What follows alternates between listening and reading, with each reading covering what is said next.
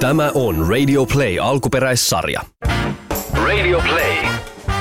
Auta Antti. No niin, ne, niin. Siellä pyörii ilmeisesti numero ja tuota, se tarkoittaa sitä, että tämä menee nyt sitten nauhalle. niin kuin kuuluu. Oikein hyvää, oikein hyvää ja oikein hyvää. Ja niin vaan on kuulkaas tämäkin kausi pyörähtänyt käyntiin, mutta tuota, tunnustan, että vähän yskien, koska nyt ensimmäistä kertaa ikinä mä äänitän jaksoa täällä mun komerossa uudestaan. Nimittäin mä tulin eilen Suomesta terveisiä siis sieltä ja sinne. Ja, ja mulla periaatteessa oli mahdollisuus äänittää siis Helsingissä oloaikana mun kultaisen managerin Sirkan vaatekomerossa uusi jakso, kun mä sain siis asua hänen luonaan.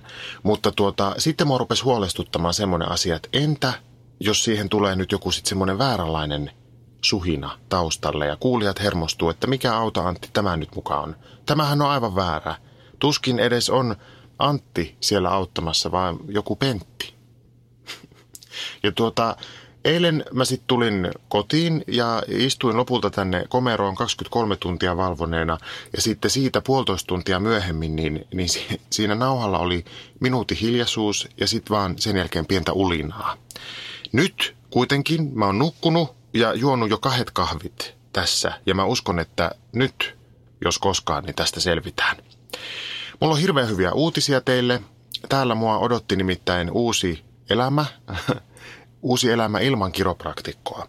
Nimittäin mun kiropraktikkokäynnit on vihdoin viimein ohi.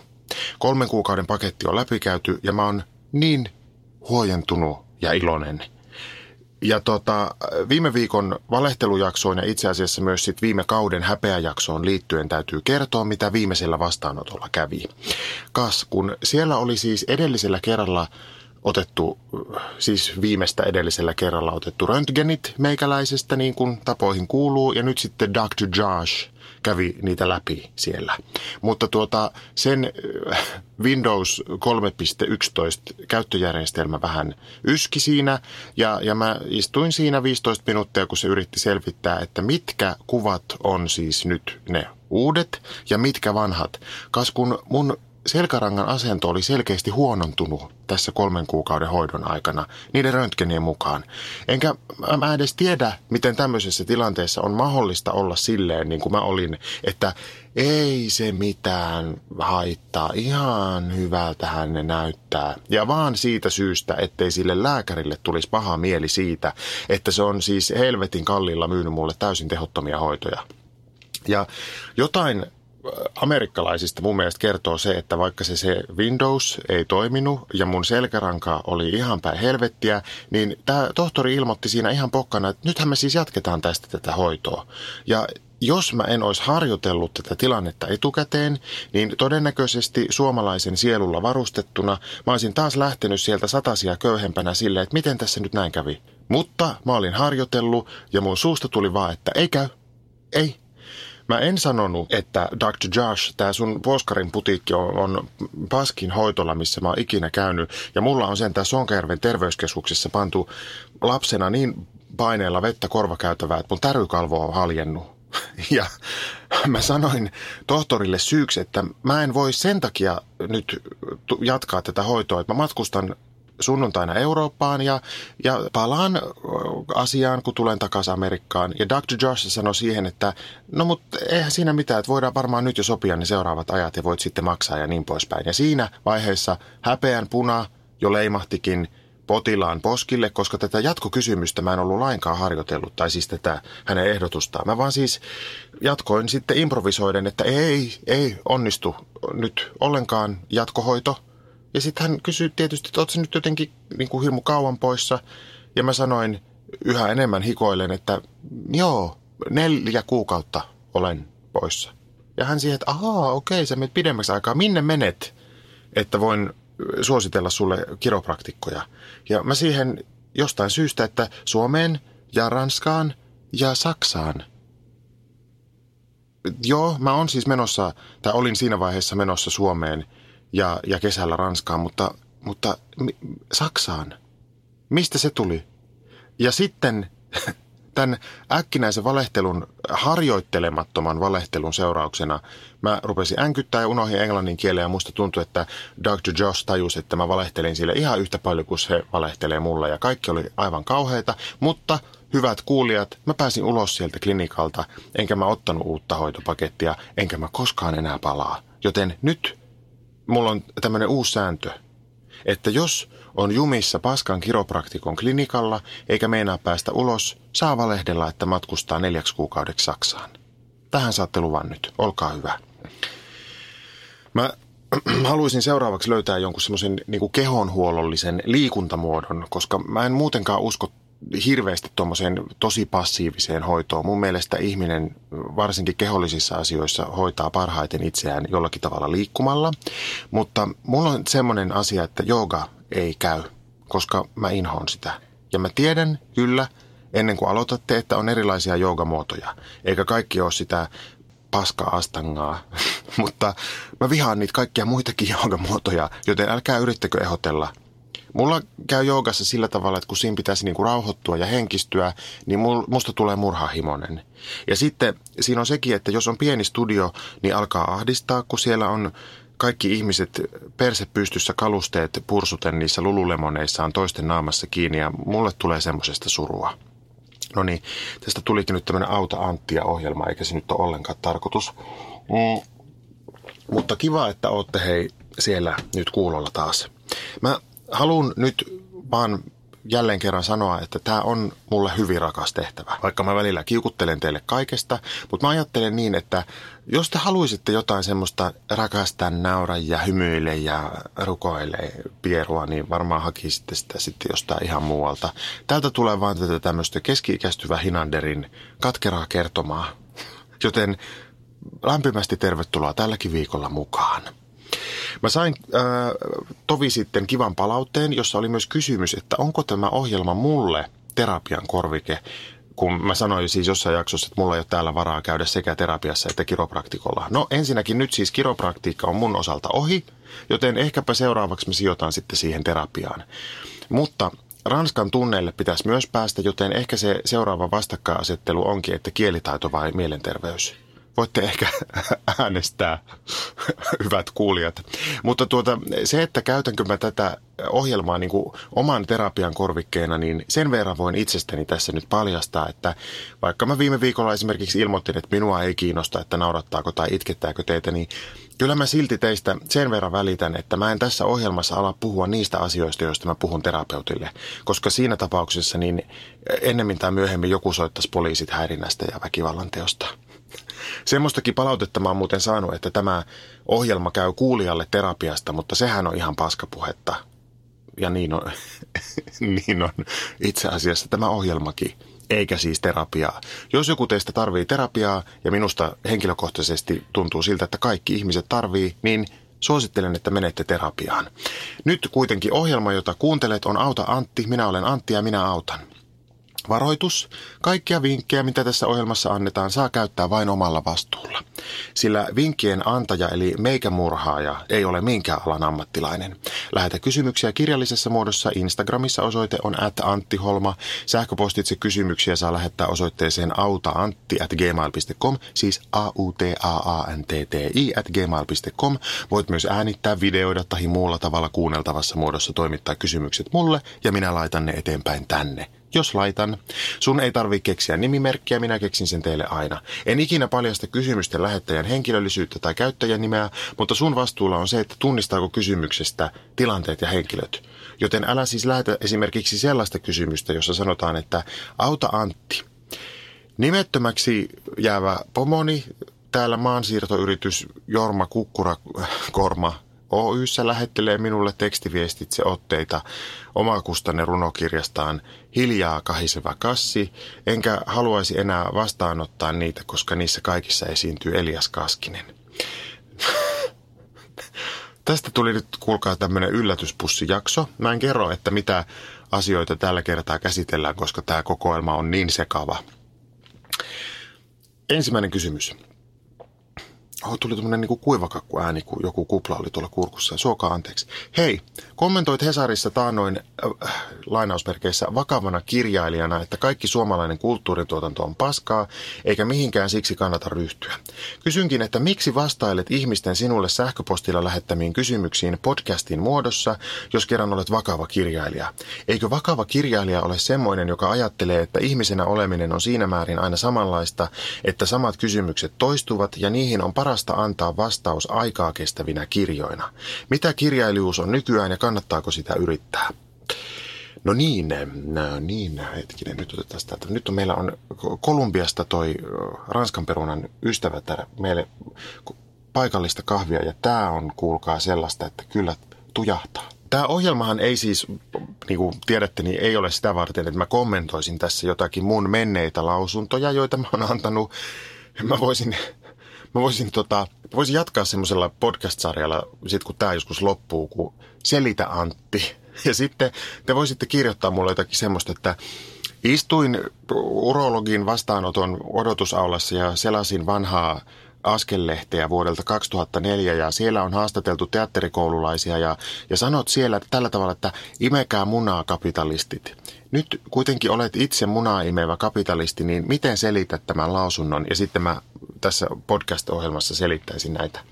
Mähän, Mä siis pitchasin tässä just itselleni seuraava ohjelman. Mutta siis, okei, okay, tämä vakava virtaisen kysymys laajeni ainakin mun valtavassa pääkopassani vähän suuremmaksi kuin tämä mun kommentti, josta tässä kysymyksessä kysytään. Mä haluaisin ottaa tämän käsittelyn sen takia. Puhutaan nyt siis vähän taiteesta. Ensimmäiseksi eh, siis, että miksi teen tätä podcastia enkä kirjoita kirjoja, niin syy on tietenkin se, että podcastista saa parhaimmillaan palkkaa ja kirjojen kirjoittamisesta ei. Toki kirjojen myynnistä saa siis sitten siivun, mutta se tarkoittaa sitä, että ihmisten täytyisi niin kuin ostaa sitä kirjaa, eli sen kirjan on oltava myyvä ja hyvä. Ja, ja sitten, jos kirjan kirjoittaminen on vaikeaa, niin hyvien ja myyvien kirjojen kirjoittaminen on ihan sikamaisen vaikeaa. Ja sitten niin kuin sen kirjoittamisenkin ajan pitäisi tulla toimeen. Ja sitten mulle yksi tapa on tehdä sitten podcasteja Suomeen, koska mä pystyn tekemään niitä täällä ja sitten että mulla on vielä sellainen iloasia, että joku niitä podcasteja haluaa kuunnella. Jos mä olisin esimerkiksi luokaopettaja tämmöisessä samanlaisessa tilanteessa, että mä olisin tullut New Yorkiin lomalle ja tavannut Ranskan perunan ja rakastunut ja muuttanut tänne ja mulla ei olisi työ, työlupaa, niin ei mulla ole aavistustakaan, että mitä mä tekisin, koska enhän mä silloin oikein voi Suomeenkaan tehdä töitä. Varmaan tekisin pornoa pimeänä. Joku on itse asiassa sitä suositellut mulle tuossa, kun mä kyselin mahdollisuuksia uusiksi ammateiksi. Mutta tuota, mulla ei vaan taida mitat riittää siihen, tai karisma. Muuten varmaan olisin tuolla jo. Mikähän mun pornonimi olisi? Daddy Dickursby. No niin, tämä meni nyt tähän. Mutta ehkä tämä on itse asiassa hyvä aasinsilta siihen, että miksi mä kommentoin Hesarissa taannoin vakavana kirjailijana. Vitsit sikseen, nyt puhutaan vähän aikaa taiteesta. Tässä lopussa vakava virtainen sä kysyit siis, että, että mitä kirjailijuus on nykyään, mutta, mutta tuota, mä, suokaa anteeksi, mä otan tästä nyt pienen tämmöisen sivupolun ja puhun siitä, että mitä kirjallisuus mun mielestä merkitsee. Tärkein asia kirjallisuudessa ja sen nauttimisessa on minusta lukukyky tai lukutaito – ja niiden kehittäminen. Ja nyt mä en tarkoita siis pelkästään sitä, että pystyy tavaamaan kirjaimista sanoja ja sanoista lauseita, vaan ennen kaikkea sitä, että ymmärtää sen lukemansa. Mutta nykyisin tietysti vielä niinkin, että kykenee näkemään näille lukemilleen lauseille jonkinlaisen kontekstin ja tilanteen. Toisin sanoen, oma maailma ja kyky hahmottaa sitä maailmaa ja myös muiden maailmoja laajenee. Ja tota, mä oon käsittänyt, että joillakin mittareilla mitattuna tämmöinen lukukyky heikkenee yleisesti koko ajan, eikä pelkästään siis vaan nuorilla, kun puhutaan siis vaikka koulutuksesta. Nimittäin kaikilla on todennäköisesti joku yli 50 eno, joka on netistä löytänyt jonkun suomen leijona.facebook.freedom.org-sivuston, jossa kerrotaan, että Kekkonen kuoli jo 60-luvulla ja, ja sitä näytteli viimeiset vuodet joku Neuvostoliiton kehittämä kummitus tai jotain muuta yhtä älykästä. Ja sitten niin kuin pienemmässäkin mittakaavassa joka kolmas päivä saa jossain yleensä Facebookissa rauhoitella se ja tätiä, että älä nyt levitä sitä ketjukirjettä, jossa sanotaan, että tästä päivästä lähtien kiellän täten arvoisesti facebooks.inks corporationia käyttämästä kaikkea intellektuaalia omaisuuttani, kuten kissakuviani ja niin edelleen. Te tiedätte nämä tämmöiset materiaalin käyttösopimukset, joita välillä leviää, jotka ei tietenkään ole mitään sopimuksia, vaan paskoja ketjukirjeitä. Multa lähtee huppari päältä, kun me täällä vaahtoon. No niin, eli siis lukukyky tai lukutaito tarkoittaa myös sitä, että vaikka varmasti kukaan ei enää pysty täysin kriittisesti ja arvioiden suhtautumaan kaikkeen paskaan, mikä tuolla netissä lilluu, niin voi edes katsoa, että keneltä tai mistä reiästä se paska sinne on niin kuin ilmestynyt. Enkä mä siis halua tässä nyt syyllistää tai pilkata ihmisiä, jotka on mennyt lankaan netissä, koska mäkin on klikannut jotain varmenna Instagram-tilisi nappulaa ja yhtäkkiä tajunnut, että mikäs, mikäs tämmöinen sähköposti nyt on. Ja sitten kun on tarkastanut, niin se sähköpostiosoite, josta tämä on tullut, niin on joku 3622444 at instagramsi.biz.bz. Eli tämä tarkoittaa sitä, että lähdekritiikkiä on ihan hyvä harjoitella. Ja mä uskon ikuisesti siihen, että kirjallisuuden lukeminen auttaa lähdekritiikin harjoittelemiseen. Ja sitten niin kuin uutisissa ja tämmöisissä faktateksteissä se lukutaito tarkoittaa myös semmoista esimerkiksi, että on tärkeää löytää tai pystyä hahmottamaan joku konteksti eli asiayhteys sille sanotulle. Esimerkiksi joku Israelin Sanomat-lehti varmaan puhuu samasta pommiiskusta ihan eri tavalla kuin Palestiinan päivälehti. Ja sama pätee siihen, että onko sillä lausunnon antajalla joku agenda tai mikä sen tausta on. Esimerkiksi mä on pääasiassa pelle, enkä mikään poliitikko, ja se kannattaa muistaa erityisesti silloin, kun mä puhun jostain varsinkin yhteiskunnallisista asioista. Ja sitten mitä tulee tämmöiseen niin kuin kyyniseen sanailuun, niin kuin tämä mun kommentti Hesarissa, niin sillä kommentilla mä vastasin siis Helsingin Sanomien kolumnistille, joka oli kirjoittanut viihteen ja taiteen tekijöistä, mun mielestä hyvin löysästi ajatellun kirjoituksen, johon mä siis vastasin tällä kommentillani. Ja jos tätä ei tiedä tätä asetelmaa, niin silloin se mun kommentointi vaikuttaa varmaan vähän sekavalta, niin kuin todennäköisesti tämä podcastikin. No niin, mä uskon, että siis oikeastaan pelkästään kirjallisuutta lukemalla erilaiset kirjalliset vaikutuskeinot tulee tutuiksi. Myös esimerkiksi tämmöinen satiirinen liiottelu, jota mä käytän koko ajan – ja varmaan liikaa. Ja mun pitäisi varmaan olla varovaisempi just siksi, että nykyisin ja varsinkin tyyli vaalien alla ollaan hirveän hanakoita niin sanotusti nussimaan pulua ja irrottamaan asiayhteydestä semmoisetkin kommentit ja sivulauseet, joilla ei ole mitään painoa, mutta joille sitä painoa kyllä sitten saadaan, kun oikein tehdään tikusta asiaa. Ja nyt mä en edes tarkoita tätä mun omaa kommenttia, koska mä sentään tiedän tai kuvittelen tietäväni, että silloin kun vitsaillaan, niin silloin vastuu on aina vitsinkertojalla. Tästä on moni varmaan eri mieltä, mutta jos kukaan ei naura sun vitsillesi, niin ei se silloin ole sen syy, vaan sun ja sen sun paskan vitsis. Tässä mun kommentin tapauksessa mun olisi varmaan pitänyt olla vähän tarkempi ja ehkä liioitella vielä enemmän ja sanoa vaikka, että kaikki suomalainen kulttuurin tuotanto on niin hirveätä paskaa, että musta tuntuu itse asiassa, että, että Bird Box, muistatteko sen, Bird Box-elokuvan monsteri, jonka nähtyään siis ihminen haluaa vahingoittaa itsensä, niin on itse asiassa kaikki suomalainen kulttuurin tuotanto. Eli vääpelikörmy ja uusi päivä vilahtaa siellä monsterin kidassa, jos sinne kitaan katsoo, niin saman tien täytyy ihmisen pakoomaisesti juosta naama edellä rotkoon. Mitä luulette, olisiko tuommoisesta käynyt ilmi paremmin se ketuhäntä siellä kainalossa? Mä luulen, että olisi. Mutta voitte taas äänestää jossain. Taas multa lähtee huppari päältä. No niin. Lyhyesti vielä siis taiteen syvimmästä olemuksesta vakava vartiainen. Mulla on, mä oon antanut sulle tämmöisen lempinimen, mutta onkohan mä käyttänyt sitä? Ei kun täällä sanotaan, että vakava virtanen. Mistähän tää nyt on tullut? Mutta ehkä me tehdään sillä tavalla, että sä oot vakava vartiainen virtanen väliviivalla. Joo. Sä oot mennyt naimisiin tässä tämän kysymyksen aikana. Öö, vielä kerran tämä on kysymys. Eikö vakava kirjailija ole semmoinen, joka ajattelee, että ihmisinä oleminen on siinä määrin aina samanlaista, että samat kysymykset toistuvat ja niihin on parasta antaa vastaus aikaa kestävinä kirjoina? Mitä kirjailijuus on nykyään ja kannattaako sitä yrittää? Tuota, minusta kirjailijuus ja mikään taiteilijuus ei missään tapauksessa ole sitä, että antaa jotakin vastauksia joihinkin kysymyksiin niin kuin ylhäältä käsin.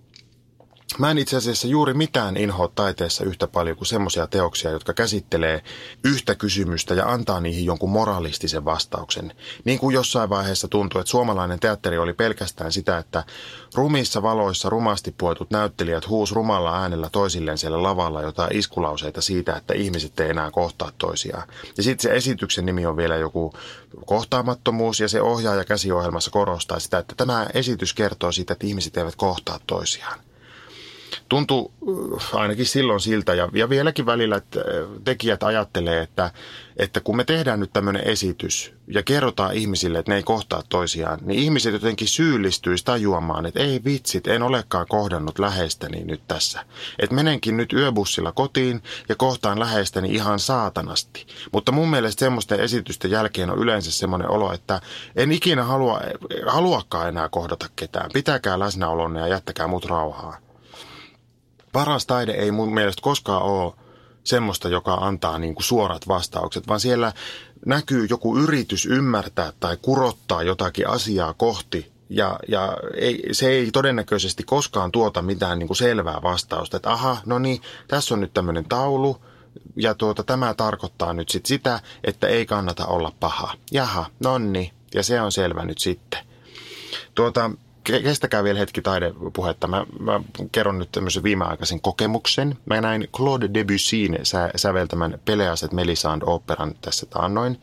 Ja se esityksenä oli mun mielestä aika paska – ja sitten se musiikki oli niin kuin hyvin merkillistä, jopa outoa, mutta jotenkin magneettista semmoisella tavalla, jota mä en oikein osaa selittää, kun mä en ole mikään musiikin tuntija. Mä olin siellä katsomassa välillä rauhaton ja ehkä vähän kyllästynytkin, mutta sitten kun se opera tuli loppuunsa ja viimeisenä soi hiljaa semmoinen orkesterin soittama sointu aika kauan, niin kyyneleet valu poskia pitkin enkä yhtään tiedä miksi. Ja mulla oli hirveän hyvä mutta samaan aikaan surullinen olo. Ja jotenkin mm, musta tuntuu, että sitä sointua ei olisi voinut edes olla olemassa ilman sitä edeltävää neljää tuntia. Ja siinä soinnussa on mulle joku semmoinen, mitä mä taiteesta ajattelen. Että ei se anna mitään vastauksia. Se pikemminkin tyhjentää ja täyttää. Vähän niin kuin vessanpönttö. Nonni, sieltä saatte siterata. Huhhuja. No, vielä sen verran, että tuota, tässä sä puhut siis kirjailijuudesta. Ei semmoista kannata miettiä, ei se tarkoita yhtään mitään. Jos sulla on tarve kirjoittaa, niin kirjoita. Jotkut on menestynyt siinä niin hyvin, että niille maksetaan siitä. Mä en henkilökohtaisesti ikävä kyllä ole, niin mä teen sitten näitä podcasteja. Ja tota, siksi vielä täsmennyksenä tässä. Jos mä nimitän itteeni vakavaksi kirjailijaksi Hesarissa tai yhtään missään ja sanon sen varjolla, että kaikki on paskaa, niin se on sitten niin sanotusti läppä. Onpa muuten ihana kuulostaa joltain perussuomalaisten poliitikolta. Nyt eteenpäin ja lihallisempiin ongelmiin. Ja otetaanpa kahvia. Toivottavasti ei kuulu hörppäystä. Tai jotkut teistä toivovat kuuluu, mutta se ei ole minun asiani. Mm. Ai että tää on muuten, tää on muuten, tää on hyvä. Mä rupean keittämään tätä kahvia tähän. Kolumbian väkevää kahvia. Auta Antti. Päätin ensimmäistä kertaa elämässäni tarttua vibraattoriin, tai no oikeastaan ensimmäistä kertaa elämässäni masturboin. En ole masturboinut aikaisemmin, koska olen lapsuudessani ja nuoruudessani kokenut seksuaalista väkivaltaa, jonka vuoksi olen haudannut osan seksuaalista nautintoani syvimpään kuoppaan, jonka olen itselleni jaksanut kaivaa, ja jonka kaivamisessa on ollut tietysti kyseiset väkivallan tekijät apuna – Nautin suuresti seksistä toisen ihmisen kanssa, mutta yksin tuotettu nautinto on ollut itselleni iso tabu, jota en ole uskaltanut murtaa. Olen kuitenkin saavuttanut elämässäni ja terapiassani pisteen, jossa päätin kyseiseen kapineeseen eli vibraattoriin koskea, mutta niin vibraattori kuin masturbaatio ylipäätään tuntui olevan paskaa.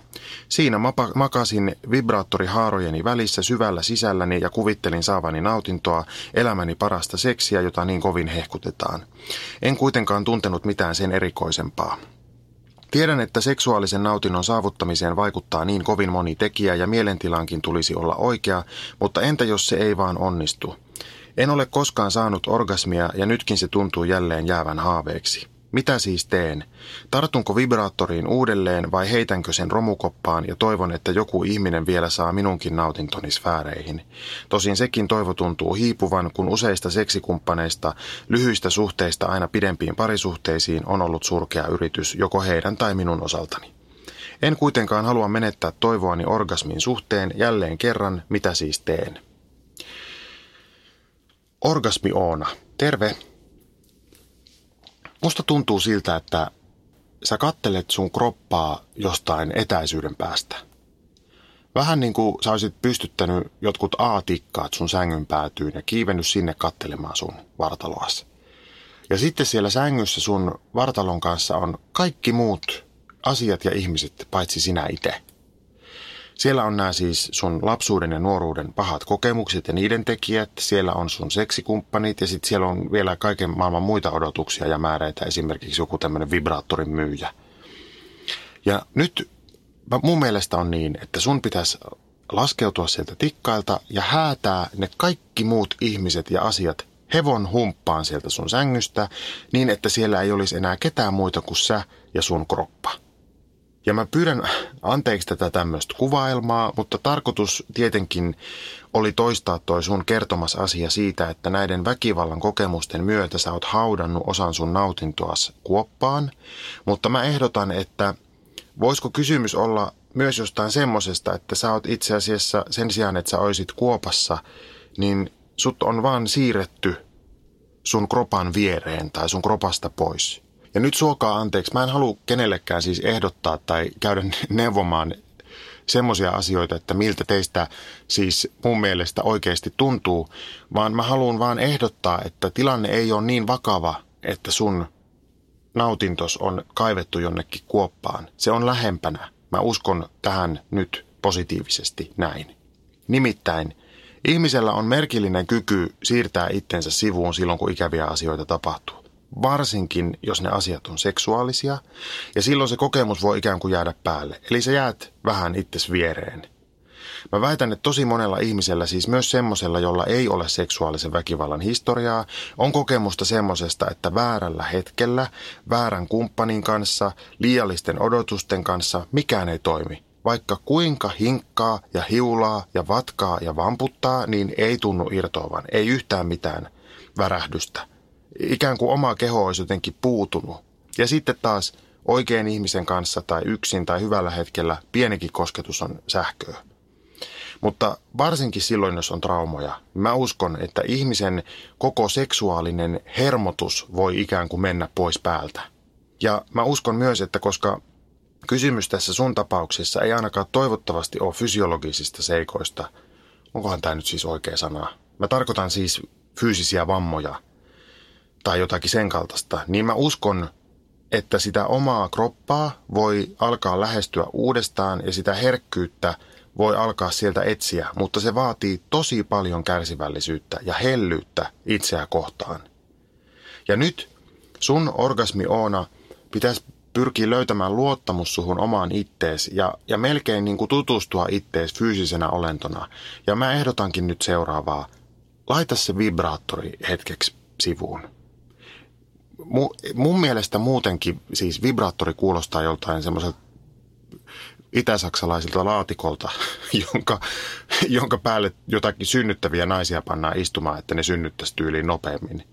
Älkää käsittäkö nyt siis väärin. Musta on ihan huippua, jos suristimet ja pöristimet kiihottaa ja auttaa, mutta tuota, mm, orgasmi on, sun tapauksessa kannattaa lähteä ihan alusta. Mun, mun mielestä tuntuu niin kuin väkivaltaiselta se ajatus, että sä niin kuin, työnnät jotain sisääs ja sitten niin kuin odotat, että, että se tuntuisi jossain.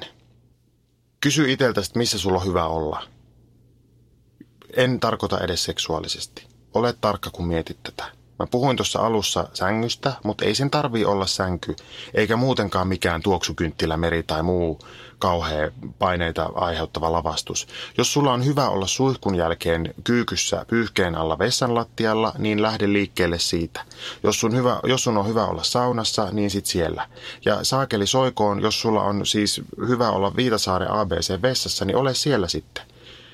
Tärkeää on, että se paikka on sulle hyvä. Tosin nyt ennen kuin lähdette nyt viisastelemaan, niin jos se paikka on niin kuin Stockmanin liukuportaat, niin sitten kyllä kehottaisin etsimään jotain vähän yksityisempää, kun yksityisyydestä tässä nyt kuitenkin kysymys. Ja tota, sen sijaan, että tuikkaisit vibraattorin sisään ja käyttäisit heti jotain pornokuvastoa, niin mietit vaan, että mikä tuntuu hyvältä. Ja mielellään semmoinen, että mihin sä voit itse vaikuttaa, kas kun masturboinnista on siis kysymys. Missä sun keho reagoi sun sormenpäihin? Äläkä edes aloita siitä lisääntymiselimistä. Ne on toki tässä yhtälössä varmasti aika tärkeät, mutta aloita muualta.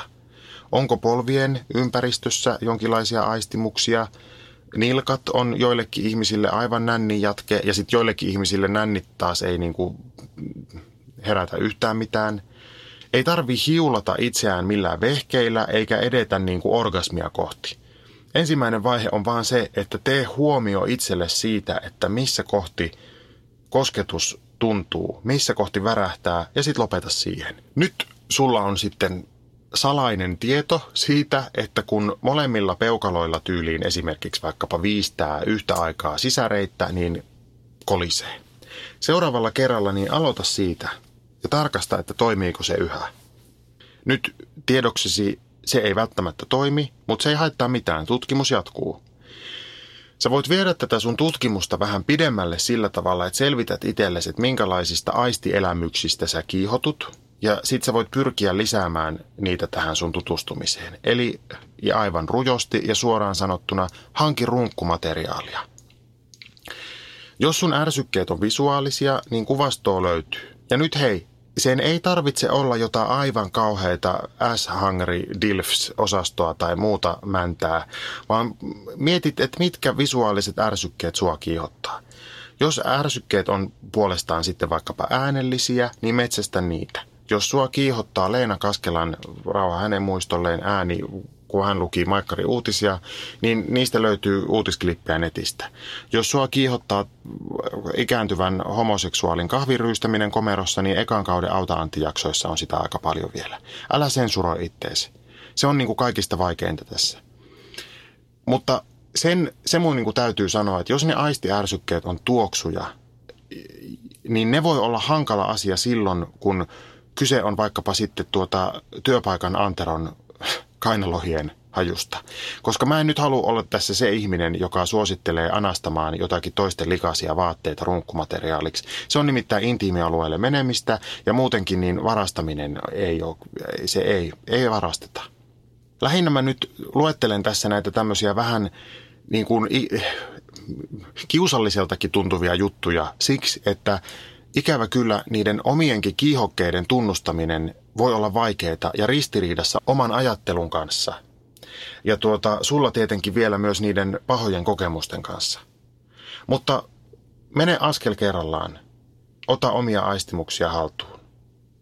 Katsos, kun ne on sun oma asias. Ja sitten pikkuhiljaa näitä eri kokemuksia yhdistelemällä, kosketus kerrallaan, aistiärsyke kerrallaan, mielikuva kerrallaan, alat laskeutua niitä tikkaita alas sinne sun sänkyyn, sen sun kropan luo, ja mä uskon, että sä tuut saamaan siltä ihan tosi paljon. Seuraava kysymys. Morjens. Mä oon koko elämäni miettinyt semmoista, että miksi läskejä vihataan, mikä meissä oikein ihmisiä ärsyttää ja mitä nämä fatfobiset vois tehdä sille ärsytykselleen. Muuta kuin sen päivän selvän, eli tunkea mielipiteensä sinne Anneliin, Anneliin ja pitää suunsa kiinni. Terve päivänselvä Pääkkönen ja kiitos kysymyksestä ja samoin vastauksesta, jonka annoit tuossa ja mikä on siis itse asiassa oikeastaan ainoa oikea vastaus. Eli Anneliin, fatfobiset ja heidän mielipiteensä. Nyt mä vastaan kysymykseen siitä, että miksi läskeä vihataan, koska minusta se ilmiö ei rajoitu lihaviin ihmisiin, vaan siihen liittyy niin kuin laajempi ihmisviha. Mä käytän tässä vastauksessa nyt lihava sanaa ja tuossa taisi läskikin livahtaa. Ja tota, mä en ole niin kuin varma, että voinko, onko mulla lupa käyttää sitä sanaa. Jos ei ole, niin kertokaa se Ja olkoon tämä nyt tämmöinen sisältövaroitus tässä. Mistä tuota tämä nyt lähti sitten? Tämä lähtee tietenkin kaukaa, koska se on tämän ohjelman metodi. Jokainen ihminen pyrkii jollakin lailla toteutumaan. Ja minusta se tarkoittaa jotain semmoista, että kun ihminen lähtee ovesta ulos, siis on sitten lähdössä henkisesti tai fyysisesti tai sekä että, niin kohdatessaan toisia ihmisiä hän toivoo, että hänet otettaisiin vastaan niin kuin oikeana ihmisenä ja häntä käsiteltäisiin ihmisenä ja hänelle puhuttaisiin niin kuin ihmiselle ja niin poispäin. Ja suurimmalla osalla ihmisistä väitän, niin tämä tämmöinen ihmisenä toteutuminen on mennyt ihan päin helvettiä. Siis on joutunut kiusaamisen tai vähättelyn tai jopa väkivallan kohteeksi tai narsistin uhriksi tai muuten tullut kolhituksi. Ja sitten kun nämä kiusaajat ja vähättelijät on voinut vielä olla vaikka omat vanhemmat ihanasti tai oma puoliso varmaan vielä ihanammin tai muut läheiset, niin näistä asioista tulee vielä paljon inhottavampia. Varsinkin tätä kaikenlaista toteutumisen vituiksi menemistä tapahtuu ihmisille siis erityisesti nuoruudessa. Ja niinpä suurin osa ihmisistä tarraa sitten aikuisina ihan mihin tahansa pystyy ja perustaa itsetuntonsa sille. Ja se tarkoittaa sitä, että niistä asioista, joista elämässään voi olla, jos ei nyt ylpeä, niin ainakin jotenkin tyytyväinen, niin niistä pidetään kiinni kaikin keinoin. Ja nyt siis tärkeä huomio, ne voi olla melkein mitä vaan. No, ensimmäisenä tulee sitten mieleen vaikkapa se koulutus, että jos on hankkinut 24 tutkintoa, niin on, on ihan ymmärrettävää mun mielestä, että jonkun ammattiylpeytensä perustaa sitten sen varaan. Paitsi jos tietenkin on huijarisyndrooma ja ajattelee vaan, että ei osaa yhtään mitään, niin sitten on eri juttu. Mutta se ei nyt kuulu tähän, koska siitä puhuttiin viime jaksosta. Me samalla katsomme myös, pyöriikö tämä mikki vielä. Siitä, joo, niin, viime jaksossa puhuttiin siitä jo ja moikka. Ja tuota, mä väitän, että itse asiassa vielä enemmän kuin tämmöiset oikeasti niin kuin saavutuksina pidettävät ominaisuudet, niin tässä tämmöisen mm, kolhitun itsetunnon uudelleenrakentamisessa merkityksellisestä, miten tämä on nyt näin hankalasti muotoiltu, Mä oon, kuulkaa, tämän mä oon kirjoittanut tänne. Mä luen tämän täältä nyt aivan tälleen näin, niin kuin, mitä mä oon tänne kirjoittanut. Öö, vielä enemmän kuin tämmöiset oikeasti saavutuksina pidettävät ominaisuudet, niin tässä kolhitun itsetunnon uudelleenrakentamisessa merkityksellistä onkin oikeastaan kaikenlainen ihan yhdentekevä paska. Mitä tämä tarkoittaa? Se, ta- se tarkoittaa sitä, että joku voi siis olla ylpeä hiuksistaan – tai ihonväristään tai kansalaisuudestaan tai sitten painostaan. Mistä tahansa, mitä pitää itse parempana kuin keskimääräisesti muilla. Kaikki tuntee semmoisen ihmisen, joka brassailee sillä, että on oppinut neljävuotiaana lukemaan. Siis mikä, mikä saavutus se on? Tai että mitä siitä, mitä siitä pitäisi päätellä? Monesti tämmöisessä tuota, ylpeystapauksessa nämä, nämä asiat on semmoisia, joiden eteen ihminen ei ole edes nähnyt hirveästi vaivaa tai ei lainkaan. Toki, kun mä sanoin tuossa hiukset, niin nehän voi olla vaivannäön tulos siinä mielessä, että jos niitä niin kuin hoitaa ja hiulaa öljyyn ja mirhamein, niin sitten ne voi olla niin kuin kiiltävät. Mutta kyllä mä väitän, että hiukset, ja silloin kun puhutaan niin kuin miehistä ja kaljuuntumisesta, niin on hyvin pitkälle geneettinen juttu. Puhumattakaan sitten jostain ihonväristä. Jos jostain asiasta on ylpeä, niin olisi sitten jostain semmoisesta, mitä on tehnyt tai saanut aikaan, eikä siitä, mitä jotenkin syntymässään on. Mutta sitten kun niitä saavutuksia ei oikein ole ja se itsetunto on mitä on, niin silloin tartutaan niihin asioihin, joihin voidaan. Esimerkiksi siihen, että on satuttu vaikkapa syntymään jonnekin. Mun ei pitäisi varmaan edes puhua tästä, koska mä en ole oikein ikinä ymmärtänyt sitä, että, että jos joku seiväs loikkaa pisimmälle, niin ihmiset itkee, kun ne on niin ylpeitä siitä, että niiden maan ihminen seiväs loikkas pisimmälle. Mä en ole koskaan hahmottanut sitä tunnetta. Musta on siis ihan älyttömän hienoa ja kivaa, että ihmiset seiväsloikkaa, mutta tuota, niin, niin ei sillä ole niin kuin mun kansallisuuden kanssa mitään tekemistä. Sitten ihan hyvin tärkeä pointti jota joku varmasti miettii jo siellä. No et miten sitten vaikka tämmöinen gay pride tai muu voimaannuttava ylpeysajattelu tai body positivity-ajattelu, joka nimenomaan on sitä, että ollaan ylpeitä siitä, mitä ollaan, eikä jostain omista tekemisistä. Siitä, että ihmiset sanoo, että, että tuota, olen ylpeä itsestäni ikään kuin kaikesta siitä huolimatta, että maailma sanoo, että sun pitäisi hävetä. Ja silloin se ajattelu on vähän toisenlaista kuin mistä mä tässä puhuin. Sehän on niin kuin vastaliike.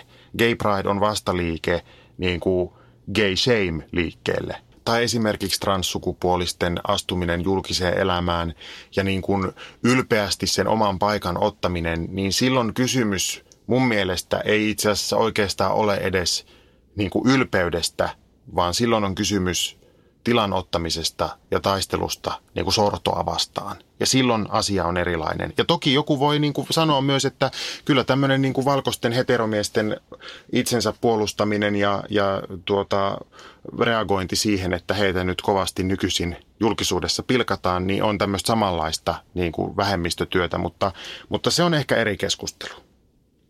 Oikein kärjistettynä rautalanka-esimerkki. Jos mä henkilökohtaisesti en olisi ikinä saanut mitään aikaiseksi tässä elämässä, tai mä kokisin niin, että mä en ole saanut mitään aikaiseksi tässä elämässä, niin mä voisin olla ylpeä siitä, että mulla on niin paksut ja kiiltävät hiukset. Ja nyt, hyvät kuulijat, tulee tunnustus, joskus mä oonkin.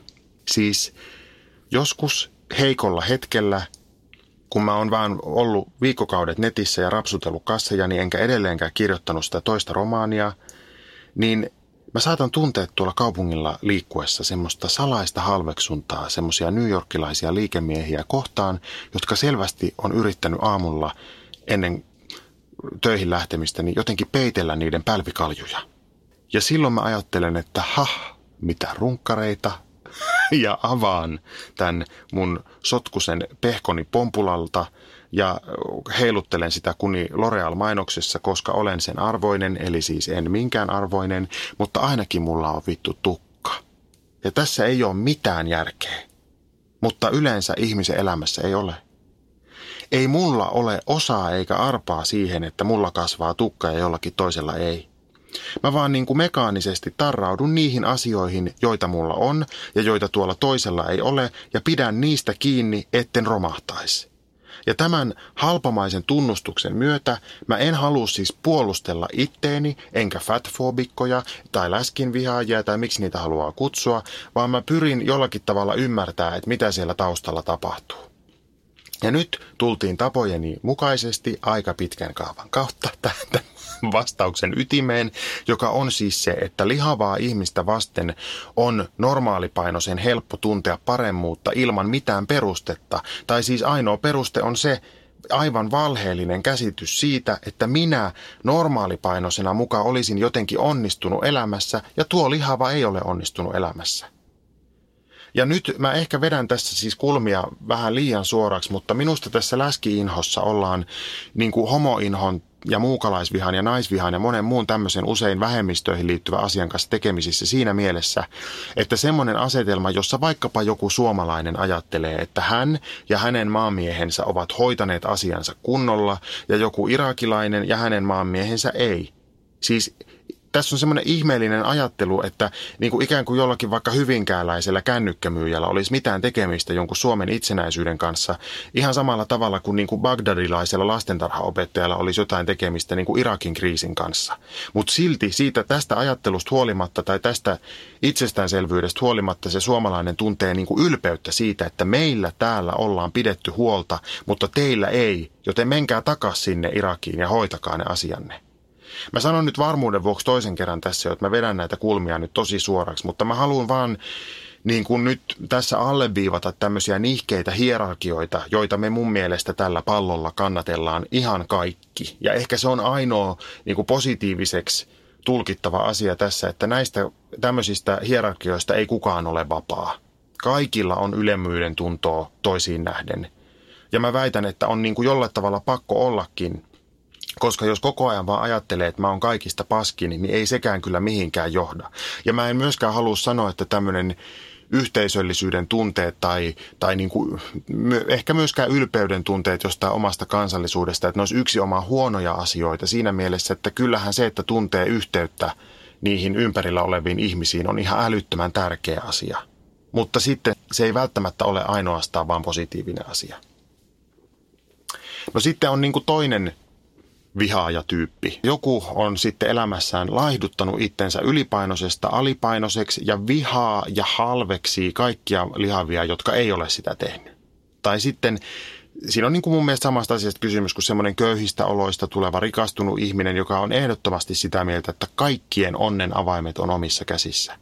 Ja tässä toimii mun mielestä semmoinen koston mekanismi, että kun itse ajattelee uhrannensa jotain, niin sitten ne, jotka ei uhraa, ne on laiskoja paskoja. Ja kulmat suoraksi jälleen kerran. Tämmöiseen kärsimyksen mekanismiin perustuu mun mielestä myös semmoinen niin kuin uskonnollinen homoviha, jossa mä väitän, että on tosi usein taustalla semmoinen niin kuin surullinen järkeily, että kuvitellaan nyt vaikkapa, t- tässä on nyt esimerkkitapaus, että on semmoinen oikein uskovainen herra nimeltään Kalevi, joka seisoo takapihallaan ja on kesä ja hän katselee siellä, kun 17-kesäisen sukulaistytön kaveri heittää kärrynpyörää siellä bikineissä. Ja Kalevin tekee siis mieli mennä ja tehdä niin kuin sanomattomia seikkoja sen sukulaistytön kaverin kanssa, mutta raamatussa sanotaan, että sinun ei tule bikiniasuista sukulaistytön kaveria ahdistelemaan kesken kärrynpyörän.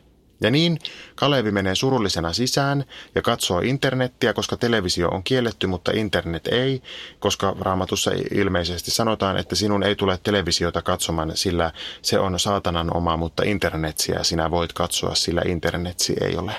Kyllä se siellä jossain lukee, varsinkin jos ottaa eri puolilta raamattua kirjaimia ja sanoja ja yhdistelee niitä sitten niin kuin haluamakseen. No niin, takas Kaleviin. Hän sattuu sitten internetsiä selatessaan näkemään kaksi miestä suutelemassa ja häntä alkaa inhottaa. Ja hän tuntee ylemmyyttä siitä, että hän, Jumalan Kalevi, ei mene väkisin suuteloitsemaan sukulaistytön kaveria, vaan hän pidättäytyy, koska hän on kristitty. Toisin kuin hintarit, jotka eivät pidättäydy väärästä sukupuolisuudestaan ja menevät siksi helvettiin siis. Mutta siis se pidättäytyminen ja ylpeyden tunto sekoittuu vihaksi niitä kohtaan, jotka ei pidättäydy, ja siksi uskovaisten homoviha on välillä niin selittämättömän voimakasta. En mä tarkoita siis sitä, että uskovaiset olisi kaikki jotain niin kuin pidättäytyviä seksuaalirikollisia, en missään tapauksessa. Ei tämä, tämän esimerkin Kalevikaan ole. Mutta siis se, että ahdistelulla ja homoseksuaalisuudella ei ole ainakaan tässä kuviossa oikeasti mitään tekemistä keskenään, niin sillä ei ole mitään väliä koska se ylpeys ja ylemmyyden tunne, joka tulee omasta kieltäymyksestä, on tosi syvä ja henkilökohtainen eikä perustu hirveästi järkeen. Ja se sama asia toistuu siinä, että kun vaikka ihan normipainoinen ihminen katsoo peiliin ja on, että voi ei, vähän on nyt jenkkakahvaa tulossa ja tekee päätöksen, että nyt luovun kaikista karkeista. En syö enää karkkia ikinä. Niin sitten kun se menee sinne kaupan karkkihyllylle, näkee siellä lihavan ihmisen, joka valitsee itselleen karamelleja, niin sen normipainoisen ihmisen päässä menee edestakaisin synapsit kuin pajatsossa markka. Että miten tuo kehtaa, kun minäkään en kehtaa. Oletteko koskaan tuota tavannut ihmistä, joka on just luopunut jostain? Vaikkapa lihasta tai sokerista tai, tai tupakasta. Niin se ihminen yleensä kertoo sen – ja ellei se ihminen ole niin kuin katkeroitunut siitä, että se on joutunut luopumaan, se on aivan mielettömän liekeissä siitä omasta luopumuksestaan. Ja kummassakin tapauksessa se toinen ihminen siinä tilanteessa, joka siis esimerkiksi vielä polttaa, niin on vaarallinen. Koska jos se lopettanut ihminen on katkera siitä omasta tupakoimattomuudestaan, niin silloin se tupakoiva ihminen on uhka, koska se tavallaan kehtaa tupakoida. Ja jos se lopettanut ihminen on onnellinen siitä omasta tupakoimattomuudestaan, niin silloin se tupakoiva ihminen on huono ja paska, kun se ei ole vielä tajunnut sitä tupakoimattomuuden ihanuutta. Mä oon, mä oon aivan hiessä täällä tästä esimerkkijumpasta, mutta mä uskon vilpittömästi siihen, että tajuutte tänne. Ihminen jatkuvasti mittaa itseään muihin nähden. Ja jos vaihteeksi taas palataan niin kuin asiaan, niin siihen lihavuuteen liitetään niin paljon asioita, jotka ei välttämättä edes kuulu siihen.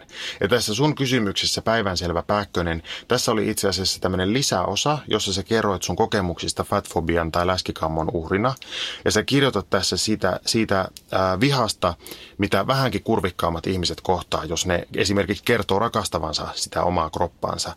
Ja sä kerrot siitä, miten vedotaan siihen, että lihavuuden hoitaminen maksaa yhteiskunnalle mikä on siis ihan mielettömän tärkeä pointti, varsinkin kun jossain Keimansaarilla makaa siis miljardeja veroeuroja, mutta tuota, kaikista surullisin asia on mun mielestä tämä, kun se kerrot tässä siis näin.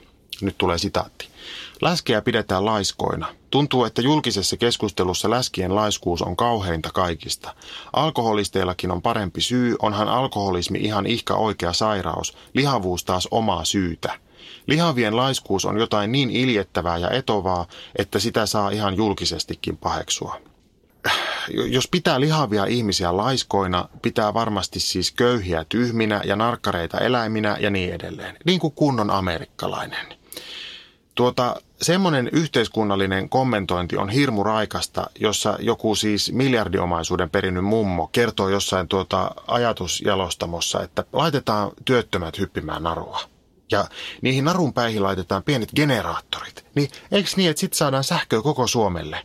Tai, tai sitten toinen tapaus on tämä, että kun joku elämänsä normaalipainoisena elänyt ihminen kertoo kaikille Suomen lihaville, että ihan kuulkaa ruokailutottumuksista se lähtee, että kyllä päättämällä voi valita oman painonsa. Kun tosiasia on se, että vaikka mä siis uskon itsekin, että painoonsa voi varmasti monessa tapauksessa jonkun verran vaikuttaa, niin kyllä se on myös mun helppo uskoa, kun mä oon semmoinen ihminen, että jos mä en kiinnitä huomiota siihen, mitä mä syön, niin mä rupean laihtumaan, vaikka mä söisi pullaa ja pirtelöitä. Ja sitten mä tiedän, että on ihmisiä, jotka syö Runeberin tortu helmikuussa ja se näkyy leuassa vielä kesäkuussa. Eikä ne ihmiset ole niin kuin laiskoja. Moni liikkuu todennäköisesti päivässä enemmän kuin minä viikossa täällä komerossani. Eikä tota, kaikki ole geeneistäkään kiinni tietenkään. Ja kyllä varmasti ihminen voi laihtua ja lihoa myös niiden omien valintojenkin takia, sitä mä en sano. Mutta siis järkeilystä ei läskivihassa ole kysymys vaan nimenomaan näistä paskan itsetunnon ja tympeen kilpailuhenkisen ja onnistumista ja voittamista korostavan yhteiskunnan kolhimien ihmisten epätoivoisista yrityksistä olla parempia kuin muut. Ja tuota, miten siihen nyt sitten kannattaa suhtautua, päivänselvä Pääkkönen? Sä vastasit siihen itse. Mutta tuota, mä ehdotan vielä tämmöistä. Tämä on siis mun lähestymistapa homovihamielisten ihmisten suhteen. Mä oon aina ajatellut niin, että jos joku teini Werneri tuntee itsensä enemmän mieheksi, mua Instagramin yksityisviesteissä homottelemalla, niin se saa sen tehdä. Minä en mene siitä miksikään. Mutta tuota, kyllä mä oon sen verran pikkumainen ihminen, että mä tietysti nykyisin ajattelen, että mun kostoni on siinä, että tietenkään se Werneri ei tiedä sitä, että sen tuleva tyttöystävä haluaa mieluummin kuunnella Auta Anttia kuin kismailla. Mutta minä tiedän. Päivänselvä Pääkkönen, sä saat kehitellä vapaasti oman kostofantasian omaan käyttöön. Kiitos tästä tärkeästä kysymyksestä. Viimeinen kysymys. Hei Antti. Tämä kysymys on kaihertanut sekä minua että muitakin naisia, joiden kanssa asia on iltapäivän väsyneissä kahvipöytäkeskusteluissa noussut esille. Emme osanneet yhteiskuntatieteilijöiden kesken täysin ratkaista tätä ilmeisesti useille naisille tuttua arkielämän arvoitusta. Ilmiötä koitettiin selittää implisiittisillä alisteisilla sukupuolirakenteilla, miesten poikamaisella höpsyttelyllä ja jopa eräänlaisena tyylikkäästi välinpitämättömän viettelyn taktiikkana, mutta selvyyteen emme päässeet.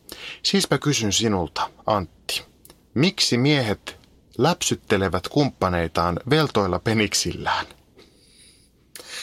Yleensä tämä läiskyttely ei liity seksuaalisesti latautuneisiin tilanteisiin, vaan tapahtuu, kun on viikonloppuaamuna asettunut sohvalle mukavaan sunnuntai-asentoon tai kun, kun on muutoin puuhailemassa jotain arkista, kuten tiskaamassa tai lukemassa kirjaa sängyllä. Mies saapuu paikalle, havaitsee kumppaninsa ja kohta vetellä penis jo läpsyttelee vasten selkää tai pakaroita. Joskus jopa poskea. Mikä ajatuskuvio tässä on taustalla? Mitä mies yrittää viestittää? Haluaako hän kenties osoittaa alfa-asemaansa peniksen lörpällään huitomalla vai mistä on kyse? Onko kyseessä ehkä jonkinlainen hellyyden osoitus? Peniksellä huitominen ei siis missään nimessä ole mitenkään satuttavaa tai väkivaltaista. Toivottavasti osaat avata tätä mystistä miehistä ajatusmaailmaa. Auta Antti. Kiitos oikein paljon tästä kysymyksestä, Muna Mirjamit. Mm. Yleensä jos ihmisellä on, on penis, niin hän rakastaa sitä aivan ylen paljon. Täällä Amerikassa pojat monesti kulkee käsihousussa siinä munan päällä. Välillä näyttää siltä, että ollaan aivan tietoisia siitä, että se, se kulli olla lötköttää siellä lahkeessa ja sitten siitä pidetään vielä kiinni. Tämä kuulostaa nyt siltä, että mä käyn täällä vaanimassa jotain college-opiskelijoita vanhan pervon lailla, ja toki niin varmaan voisi ollakin, mutta tuota, tässä on kysymys nyt siitä, että mä olin maastamuuttaja TV-ohjelmaa tehdessä Michiganissa paikallisen yliopiston kuntosalilla, ja sinne pelmahti semmoinen mullikuoro, jotka näytti siltä, että niillä ei ole siis kellään kalsareita. Ja niiden munat heilu siellä sortseissa, kuni makkarat kauppakassissa, ja ne myös aivan koko ajan kosketteli niitä kikkeleitään. Ja minusta, uskokaa tai älkää, se ei ollut mitenkään kiihottavaa, vaan pikemminkin ihan helvetin huvittavaa. Ja mä luulen, että täällä Amerikassa on siinä vähän niin kuin kaikessa muussakin semmoinen kaksinaismoralismi. Että siis, jos siis to, mies näkee jonkun toisen ihmisen munan vaikka vahingossa, niin siitä tehdään aivan hirveä halo ja pestään silmiä ja apua. Mutta sitten niitä munia raplataan housujen läpi ihan niin kuin jotain stressipalloja. Suomalainen tietenkin siis näkee munia joka puolella, puolella lapsesta asti saunassa, kun käydään. Ja ehkä miesten on sen takia helpompi rauhoittua niiden munien kanssa sitten muualla – ei se silti tarkoita sitä, etteikö suomalainen rakasta sitä kikkeliään. Ja tuota, ehkä sen takia just se suhde pippeleihin on hyvin tämmöinen nonchalantti ja jotenkin niin kuin peitellyn kiinnostunut. Ja todellakin mä puhun siis nyt heteromiehistä. Tämän tyyppisen keskustelun mä oon käynyt tai kuullut heteroiden kanssa käytävän vaikka kuinka monta kertaa. Kun joku siis kertoo esimerkiksi, että kuulitteko muuten, että Tomi Petteri lähti eduskuntavaaliehdokkaaksi ja sitten joku muu sanoo siihen, että ai se on se, eikö se ole se kuopiolainen? Ja joku, että joo, just se. Ja sitten joku kolmas sanoi, että sillä on muuten siis ihan tosi iso kulli. Ja sitten joku vastaa, että niin, niin mä oon kuullut. Ja sitten jatketaan elämää. Ja mä oon niin kuin pari kertaa keskeyttänyt, että hetkinen, anteeksi, nyt palataanko hetki takaisin, että mikä oli tämä keskustelu tästä kullista ja miten se käytiin tuolla tavalla noin aivan tosta noin vaan. Tämä kaikki mun mielestä osoittaa sen, että pippeli on semmoiselle, joka sen omistaa, aivan hirveän tärkeä. Heteropornossa monesti ne naiset joutuu näyttelemään sitä, että se muna maistuu siis aivan ihanalta. Että mikään ei ole koskaan maistunut yhtä ihanalta. Mutta siis tosiasiassa muna maistuu peukalolta. Ellei ole ihan erityisen likainen peukalokysymyksissä. Tätähän ei heteromiehet välttämättä tiedä, ellei ne on nuorina yrittänyt imeä omaa munansa. Ja suurin osa on. Munahan yleensä siis aamullakin tarkastetaan aika nopeasti, että onhan se vielä siellä. Ja sitten jos katsotte jotakin niin kuin netin palveluita, joissa ihmiset voi ladata omia alastonkuviaan, niin kuin vaikka alaston Suomeen tai muuta, niin kyllähän siellä niin kuin pääasiassa on se vehje esillä monesti. Ja parhaita minusta on semmoiset kuvat, joissa on vielä joku maitolitra tai sinappituubi siinä vieressä niin kuin koko indikaattorina. Että kattokaa, tämmöinen kulli minulla. Joten munamirjamit, teille tiedoksi, että tavallaan se löysällä munalla epäseksuaalisesti läpsäyttäminen on jonkinlainen niin kuin äärimmäisen välittämisen osoitus. Mies tietää, että tuo ihminen tuossa välittää minusta ja meisselistäni niin paljon, että voin tehdä tämän tässä nyt löps ilman, että tästä tulee mikään juttu.